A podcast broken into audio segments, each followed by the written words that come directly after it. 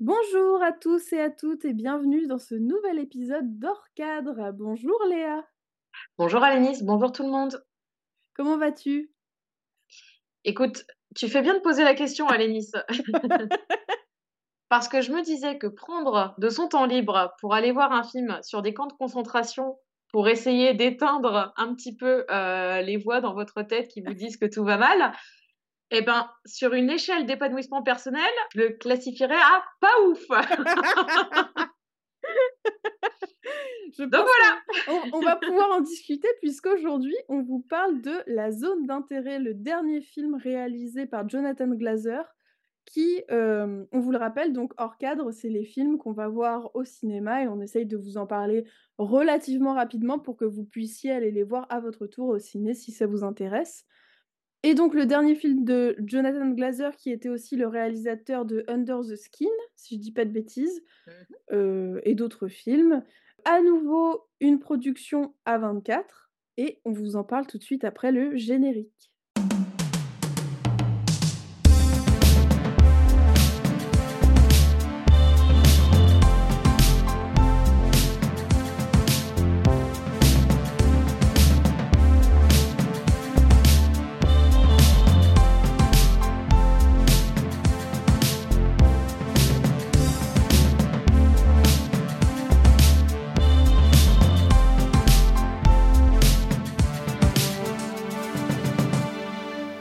Les films, ça sert à ça, à apprendre à vivre, à apprendre à faire un lit. Alors, la zone d'intérêt. Oui. La zone d'intérêt, est-ce que tu veux nous raconter un petit peu l'histoire? Alors, juste petite précaution que je prends un peu en amont. Je pense qu'on va spoiler assez rapidement. Je me fie à la bande-annonce. La bande-annonce raconte certaines choses, mais vraiment... laisse vraiment beaucoup de choses de côté du film dont on a accès dès les premières minutes du film. Donc je le dis, si vous n'avez pas encore été voir le film et si vous voulez vraiment avoir un regard totalement neuf sur votre visionnage, peut-être ne nous écoutez pas tout de suite parce qu'il y a plein d'éléments dont on va parler assez rapidement. Voilà. Ah oui, c'est clair. Enfin, oui, soyons clairs. Alors, synopsis, on suit donc la famille Höss, à savoir le mari Rudolf, sa femme Edwige et leurs 5 enfants, qui coulent des jours heureux dans une grande et belle maison, douée d'un énorme jardin, de terrain, etc. Bref, de terrain à perdre de vue. Un cadre idyllique, non. Seul problème, leur maison donne sur le camp de concentration d'Auschwitz, où Rudolf mène une politique donc d'éradication, hein, bien sûr, aussi efficace qu'inhumaine. Tout à fait. Et voilà. Allez, sur ce. Voilà, allez. Hein, bon. Alors, Alénis, qu'en as-tu pensé ? Alors, moi, je me dois de vous partager mon expérience de spectatrice qui a été très, très particulière au visionnage de ce film, puisque, en fait, il y a une espèce de boule au ventre qui m'a pris dès le début du film, qui dure quand même 2 bonnes heures, il me semble, et qui ne m'a lâché qu'au début du générique, où j'ai tout simplement fait la crise d'angoisse de ma vie dans la salle de cinéma. Où j'ai cru que j'allais mourir, tout simplement, parce que la crise d'angoisse, c'est, pour ceux qui ne connaîtraient pas, c'est vraiment pas sympa, c'est des sueurs froides, l'impression qu'on va s'évanouir. Et ben j'ai eu tout ça au début du générique, donc heureusement, j'habite pas très très loin de mon petit cinéma de quartier, mais je ne m'attendais pas à ce que c'est une réaction, on va dire, chimique ou physique aussi forte sur moi. Ouais. Donc... à la fois, j'étais très heureuse parce que je trouve que ce film, il est excessivement intéressant, enfin, qu'il a énormément de qualité.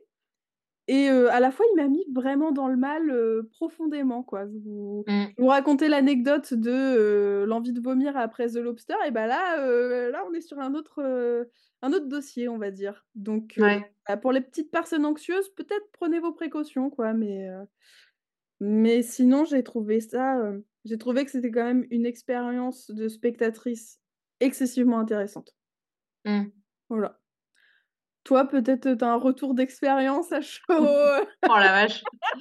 Alors, moi, tout le film... Alors, c'est marrant parce que la salle était pleine. Hein, donc, j'arrive au premier rang. Et le problème du premier rang, hein, c'est que t'as toujours la tête dressée comme pas deux. Ouais. Et Et durant plusieurs moments dans le film, j'ai des absences, mais vraiment des moments où je suis pas là, en fait. Je sais pas où je suis, mais en tout cas, pas dans cette salle de cinéma. Et je sors de la salle. Alors, zéro mot. Enfin, de toute façon, je laisse tout le générique passer, ce qui est hyper douloureux, parce qu'en fait, c'est des musiques qui, moi, sonnent très discordantes. En fait, ça me rappelle un peu du Philip Glass, et c'est des trucs que je déteste écouter, parce que ça me stresse, ça me provoque des bouffées de haine, de stress, à vouloir déchirer des coussins avec les dents, mais j'arrive pas à me lever, donc j'attends que ça passe. Je sors du cinéma, je suis muette, ce qui tombe bien parce que je suis toute seule, donc à la limite ça me dérange pas d'être muette.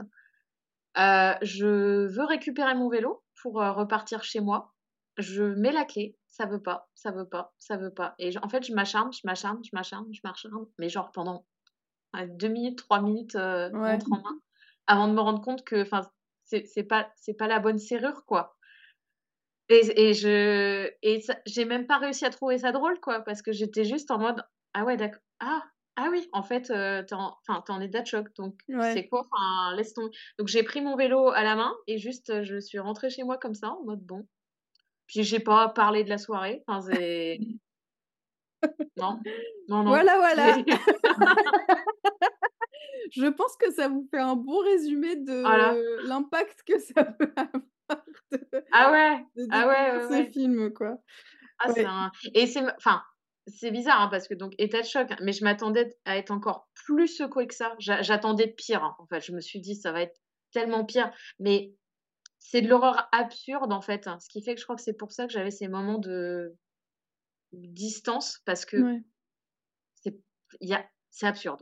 C'est cette violence-là, de toute façon, cette horreur-là de ces années, de cette guerre, qui c'est absurde. Il n'y a pas de sens, en fait. Il n'y a pas de... Il n'y a pas de sens. C'est ça. Ton cerveau, il ne peut pas appréhender ça parce que ça n'a pas de sens. En fait. Tout à fait.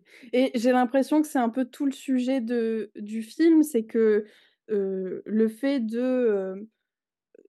c'est une question qu'on retrouve vraiment depuis très très longtemps dans le cinéma, auprès des cinéastes et des théoriciens du cinéma, de se poser la question justement de doit-on montrer l'indicible des camps d'extermination, et si on le fait, comment on le fait, parce qu'il y a toujours cette question de respect, de mémoire, de ne pas rendre ni spectaculaire ni mettre le spectateur dans une situation de voyeurisme un peu de ce qui s'est passé, de cette atrocité-là.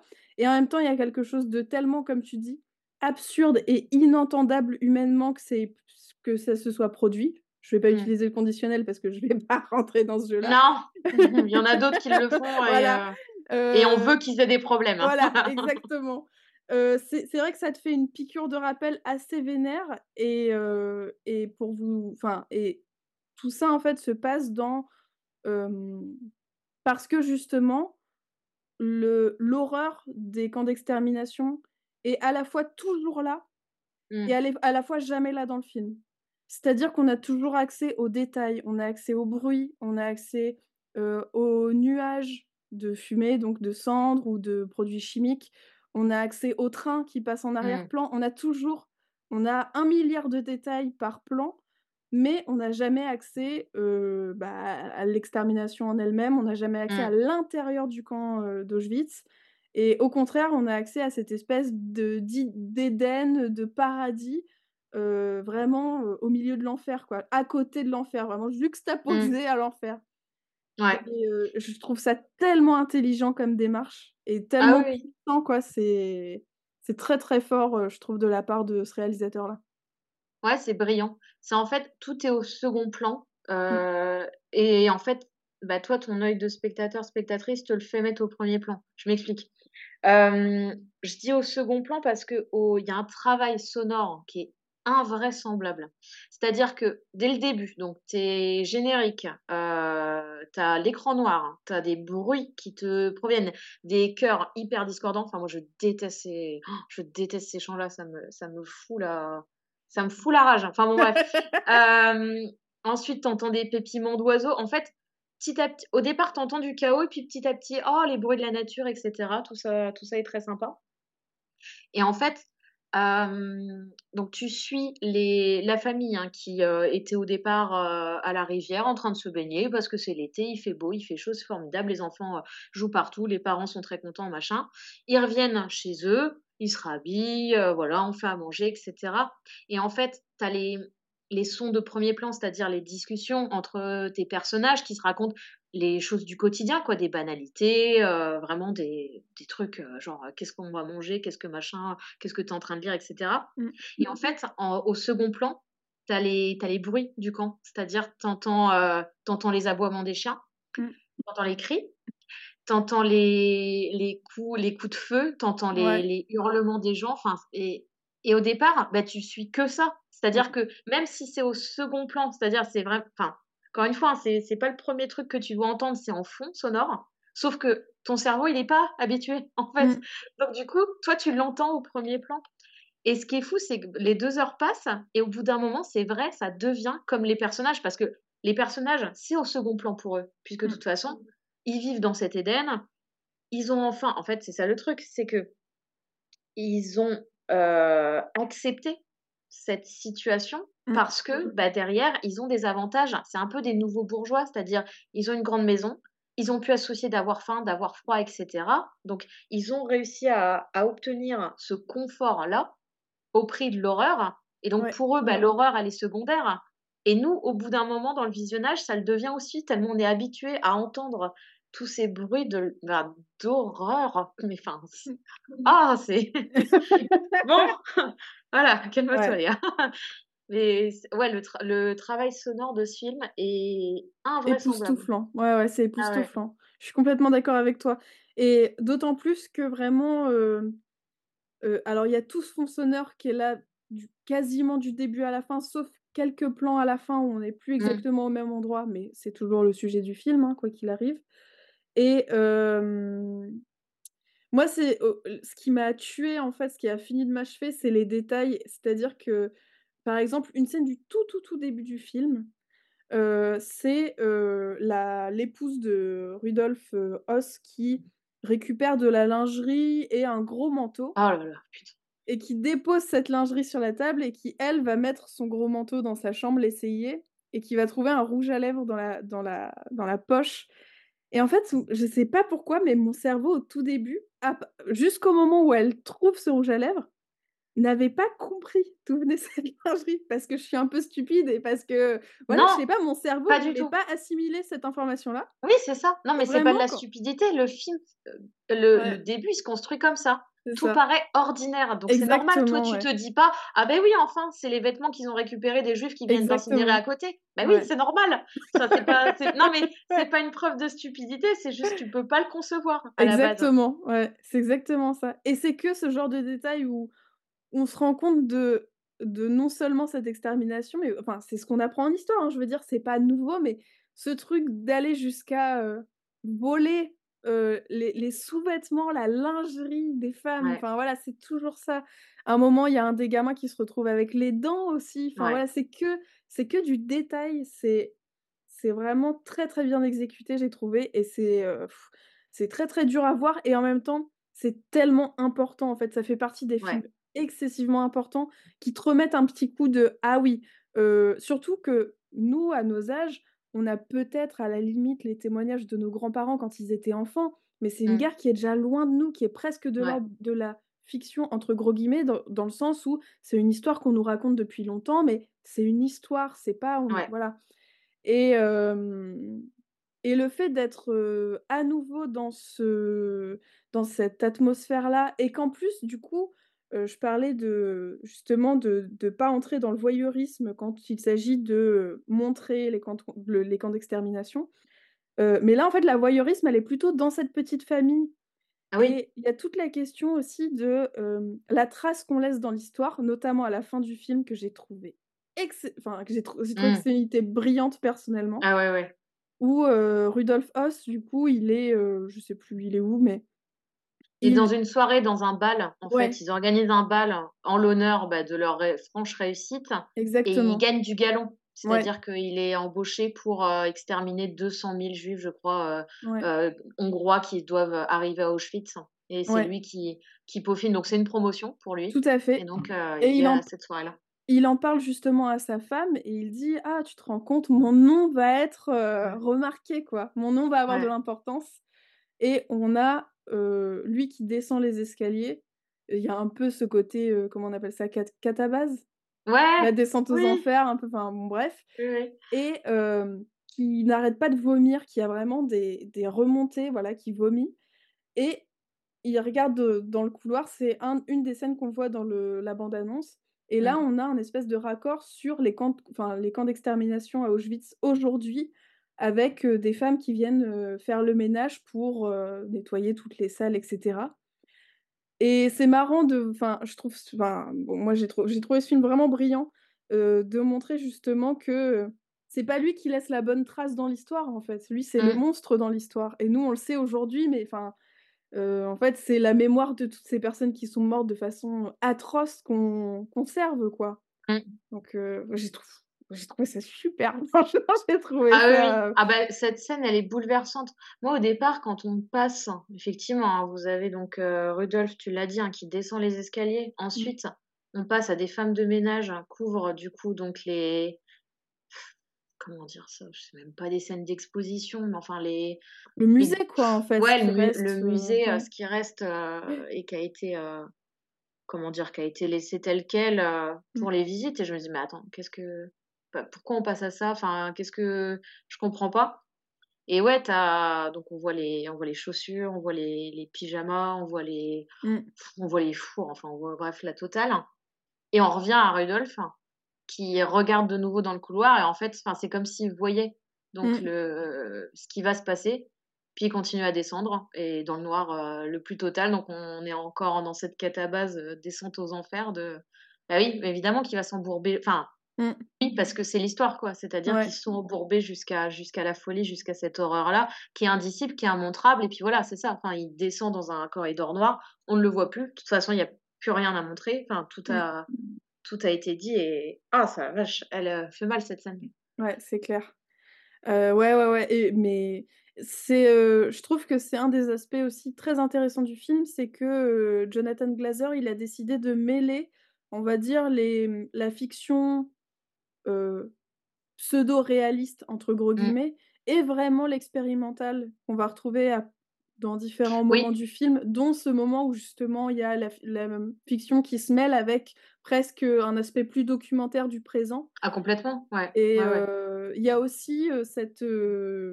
Une des nounous polonaises, je sais plus de quelle, je crois que c'est ça, qu'on voit la nuit en train de déposer des pommes de terre sur les chantiers, on va dire, là où vont se retrouver les juifs le jour. Et c'est pareil, c'est fait d'une telle façon qu'on sait pas si c'est un rêve au début, on comprend pas trop ce que ça veut dire. Vraiment, il mélange beaucoup de choses, et je trouve que c'est tellement bien tissé, tellement bien... Moi, je me suis pris une très très grosse claque. Alors bon, la crise d'angoisse, c'était pas top, mais non. Par contre, vraiment, la claque esthétique, elle était très très très très impressionnante, quoi. Ah oui, complètement. Puis, ouais, même visuellement, donc tu parlais, effectivement, il y a du documentaire, il y a de la fiction, il y a de l'expérimental. Et là encore, il y a un gros travail sur le second plan, mais même en termes visuels, c'est-à-dire que... Souvent, t'as beaucoup de plans fixes, hein, soyons clairs, ou des travelling latéraux. Donc, en gros, tu suis les personnages avancer le long de la maison et tu vois toujours, évidemment, le mur, les miradors derrière, parce que c'est là, c'est-à-dire les camps sont là. Là encore, ils sont jamais montrés et pour autant, ils sont toujours à l'écran. Ouais. Et ce qui est intéressant, c'est qu'on ne pénètre jamais à l'intérieur, sauf la partie documentaire. Mais durant toute la fiction, durant tout le film narratif, on ne va jamais dedans. Donc, on voit toujours que cette muraille. Et pour autant, enfin, je sais pas si... Non, je pense pas que ça soit que moi.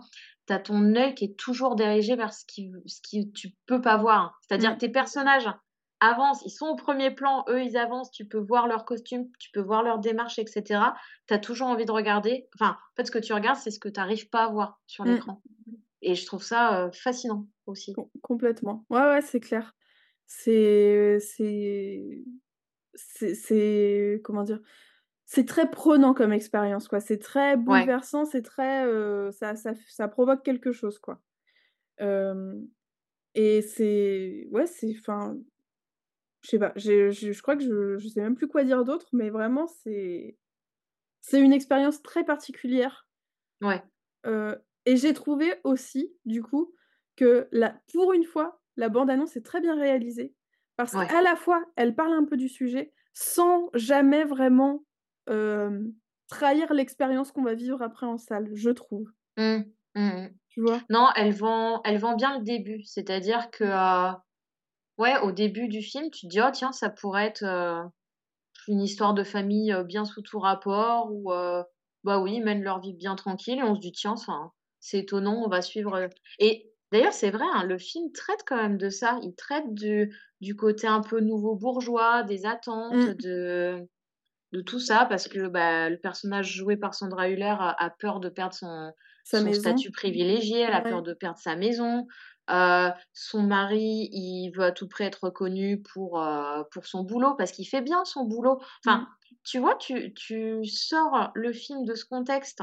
T'as un film sur la famille, sur les attentes. Enfin, t'as un film social, quoi. Ouais. Mais ça se passe à Auschwitz, quoi, dans les années 40. Et c'est foudroyant. Ouais. Et puis ça montre à quel point ils sont à la fois très conscients de ce qui se passe, et à la fois trop imprégnés dans leur bien-être. Pour, est-ce qu'ils sont vraiment conscients ? Moi, j'ai l'impression que c'est le personnage de la mère, tu sais, qui est un peu le... Comment dire ? L'électron libre, c'est-à-dire que la mère de Sandra, du personnage d'Edwige arrive, et elle tousse, parce qu'elle sent la fumée, elle voit les choses, et en fait, c'est ses réactions à elle qui nous rappellent que, ah oui, c'est pas normal, mais... Elle peut plus le supporter, elle finit par partir sans prévenir, ça finit rien, elle laisse un mot. Edwige prend le mot, le lit, le jette, et en fait, pas d'autre réaction. Et moi, elle est en colère quand même que sa mère soit partie. Oui, c'est vrai. Ouais, elle est en colère, mais tu vois, comme une bourgeoise qui est pas contente parce que sa mère fait un caca nerveux, quoi. Ouais. Voilà, et j'ai l'impression qu'elle comprend pas, tu vois, le... Ah oui, elle part parce que, juste à côté de chez nous, on est en train d'exterminer des gens, en fait. C'est vrai, j'en sais rien. Et puis, c'est vrai que eux, ils baignent tellement dans ce cadre, puisqu'ils vivent depuis plusieurs années, que ils ont un déni. Enfin, comment dire, ils sont dans le déni, mais parce que... Alors, je vais pas dire parce qu'ils n'ont pas le choix, attention, je vais essayer de mieux choisir mes mots, mais presque, ils oublient un peu ce qui les entoure. Bien sûr que quand une nouvelle personne arrive, ou quand une personne qui ne fait pas partie de ce cercle familial privilégié-là arrive, tout de suite, la personne voit l'horreur de ce qui se passe derrière le mur, quoi. Ah ouais, complètement. Non, moi, c'est tout ce que j'aime d'habitude comme thématique, c'est de montrer que l'horreur, t'as pas besoin de grandes créatures fantastiques, de grandes menaces extraterrestres. L'horreur, elle réside principalement dans l'humain, soyons clairs. C'est clair. Et ouais, ça montre ce que t'es prêt à accepter comme horreur pour vivre, quoi, en fait. Ouais. Parce que là, c'est ça, c'est qu'en fait, si tu réfléchis un peu, évidemment qu'ils acceptent, parce que ils ont connu la guerre, ils ont connu la faim, les tickets de rationnement, le froid, etc. Donc là, on leur donne un Éden, on leur donne une condition sociale, on leur donne de la reconnaissance. Bah oui, ils sont prêts à tout accepter pour ça. Ouais, exactement. Même l'indicible, quoi. Et... Complètement. C'est bien, ça fait une petite piqûre de... c'est ça l'extrême droite. Non, mais vraiment. Non, mais oui. Parce que je me dis aussi, on est à une époque où j'ai l'impression que, à part pour les gens de gauche qui ne sont plus à convaincre, évidemment, mais que l'extrême droite, c'est aussi un truc qui a été beaucoup lissé à travers les années, avec les médias, etc. Et de se faire une petite piqûre de rappel de... En fait, ça peut tomber dans ce... Ça peut arriver jusque-là, très facilement, avec des humains, pas avec des extraterrestres, comme tu l'as dit, avec juste des êtres humains qui ont eu faim à un moment, qui ont eu la guerre à un moment. Et c'est facile de... Enfin, entre guillemets, ça a été facile pour eux de tomber là-dedans, quoi. Enfin, bien sûr. Donc voilà, ça fait une petite... encore une fois, vraiment l'humanité, la société, tout ça, quoi. Après, ça fait relativiser ses propres problèmes, hein, c'est sûr. Mais non, c'est bien de le rappeler, effectivement, de voir que tout... Enfin, derrière le lissage, derrière le ouais mais c'était avant mais machin, non non mais attendez, enfin c'est là en fait, ouais. C'est déjà le cas dans d'autres pays, enfin je veux dire on le sait parce que les chaînes d'infos, enfin je veux dire on sait déjà que des principes comme ça sont remis au goût du jour, voire n'ont jamais été supprimés, donc l'extermination de ce qui paraît différent, l'extermination donc des ethnies, des gens qui ont une religion différente, qui ont un genre différent, qui ont des volontés différentes, et c'est rappeler que ouais, on n'est pas, on a le choix en fait, on n'est pas obligé de tout accepter comme ça en se disant non non mais attendez regardez l'avantage qu'on aura derrière, non non il y a des humains en fait derrière ces personnes, donc et aussi le fait que personne n'est à l'abri comme tu dis, non. C'est justement ça sort un peu, alors à la fois c'est un peu étrange parce que ça reste de la fiction, mais le fait qu'il y ait un peu d'expérimental et le fait qu'on ait un pas dans le présent de musée, enfin de ce qui reste d'Auschwitz, voilà, il y a aussi ce côté en fait à tout, enfin pas à tout moment, mais c'est montrer que c'est un vrai truc quoi. Non mais la bascule est facile, hein. Donc prenons garde. Tout à fait. Sur ce, si ça ne te dérange pas, on va peut-être passer aux recommandations. En tout cas, bien sûr, moi, personnellement, je conseillerais fortement à n'importe quelle personne d'aller voir ce film. Certes, c'est pas le fun absolu, mais le sujet est tellement important, l'esthétique est tellement travaillée que vraiment, voilà. Ah oui, c'est une claque, hein. Faut y aller, faut accepter parfois les claques. Ouais. ça nous rend plus forts, j'imagine. Mais non, c'est à voir, ça c'est clair. Tout à fait. Mais bon, faut être prêt quoi, mentalement. Ouais, c'est ça. Mieux. Petite prépa avant d'y aller, un petit plaid, des petits chocolats dans la poche à la limite, je sais pas. Quelque chose quoi. Ouais. Qu'est-ce que tu nous as ramené comme recommandation, Alénis ? Alors moi je vous recommande une série que j'ai découverte la semaine dernière, que j'ai regardée en quelques jours seulement. C'est Mister et Mrs. Smith avec Donald Glover et Maya Erskine, pour la prononciation. C'est une adaptation du film Mister et Mrs. Smith en série, mais alors c'est génialissime. Ouais. C'est une des meilleures séries que j'ai vues depuis longtemps. C'est une série assez courte, je crois, en 6 ou 8 épisodes, qui se conclut. Enfin, vraiment, on a le début, la fin. Et en fait, c'est sur une société secrète qui s'appelle La Compagnie, qui engage, en tout cas à travers les États-Unis, des hommes et des femmes pour les mettre en couple avec contrat de mariage, etc., pour qu'ils puissent travailler ensemble. Et c'est... Enfin, Donald Glover et Maya Erskine, vraiment, ça va savoir lequel est le plus séduisant. Spoiler, les deux sont magnifiques. Et ça m'a donné envie, justement, de découvrir d'autres séries ou d'autres films avec ces deux acteurs, enfin, acteurs et actrices. Franchement, j'ai trouvé ça génial et j'avais pas envie que ça se termine, mais je pense que c'est ce qui fait aussi la qualité de certaines séries, c'est que quand on a envie d'en voir plus, c'est peut-être que c'est le bon moment pour que ça se termine, justement, sans plonger dans le oh c'est trop, ça va trop loin. Donc vraiment je vous le conseille très très très très fortement, et je crois que c'est disponible sur Prime Video si je dis pas de bêtises. Tout à fait, c'est vrai. Ok, je vais regarder. C'est vendu. Et toi, de mon côté, alors désolée, hein, ça remontera pas le niveau. Encore que, je vais vous conseiller le film Joyland, sorti en 2022 par Saïm Sadiq, qui est donc un film pakistanais qui parle donc d'un jeune homme, Haider, qui vit avec sa femme Mumtaz. On sent que, comment dire, c'est le jeune homme un peu sensible, qui est un peu déboussolé, qui ne sait jamais trop quoi faire de sa vie. Il finit par trouver un travail comme danseur dans un cabaret. Et là, dans ce cabaret, il trouve une des chanteuses vedettes qui s'appelle Biba, qui est une femme transgenre dont il s'éprend. Et en fait, le film va suivre donc l'histoire d'amour qui commence à se développer entre deux. Mais il va suivre aussi en autre arc narratif, l'évolution de Mumtaz, hein, qui est donc la femme du personnage principal, qui elle aime travailler, n'a pas envie d'enfants et en même temps se retrouve à élever ses neveux et ses nièces. Et alors, vraiment, c'est pas drôle comme film, soyons clairs. J'ai chialé toutes les larmes de mon corps. Je sais pas. Si, je vous le conseille parce que c'est très bien, que ça soit sur la condition des femmes au Pakistan, que ça soit sur l'amour, que ça soit sur la danse. Enfin bref, d'habitude, c'est que des trucs qui me plaisent. Et non, il y a quelques moments de grâce infinie, genre les moments de danse, moi je trouve ça formidable. Il y a une des scènes de baiser les plus belles que j'ai jamais vues au cinéma, donc si, ça vaut quand même le coup. La musique est renversante, les performances aussi.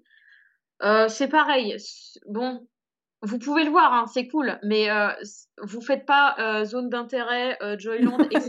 Parce que... ça fait beaucoup en une semaine, ok? Ouais. Donc, faites pas comme moi, vous espacez un peu, vous voyez les moments où vous dites « Ah, alors ça va vraiment bien dans ma vie !» Bon, ben voilà, vous regardez tel truc, comme ça, ça va un peu moins redescendre. Bien, ensuite, vous laissez un petit peu passer du temps, hein, voilà, vous prenez du recul, vous allez voir ce film, etc., etc. Et promis, je vous trouve une reco sympa la prochaine fois. Bah, c'est une promo... oui, une non, c'est une reco sympa, mais... non, une reco optimiste, pardon. Ouais. Reco optimiste la prochaine fois. Quoi. Ouais. Je m'y engage, ce n'est pas une presque promesse. Bon, bah sur ce, on vous embrasse et on vous dit à la semaine prochaine. Prenez soin de vous. Salut. Ciao.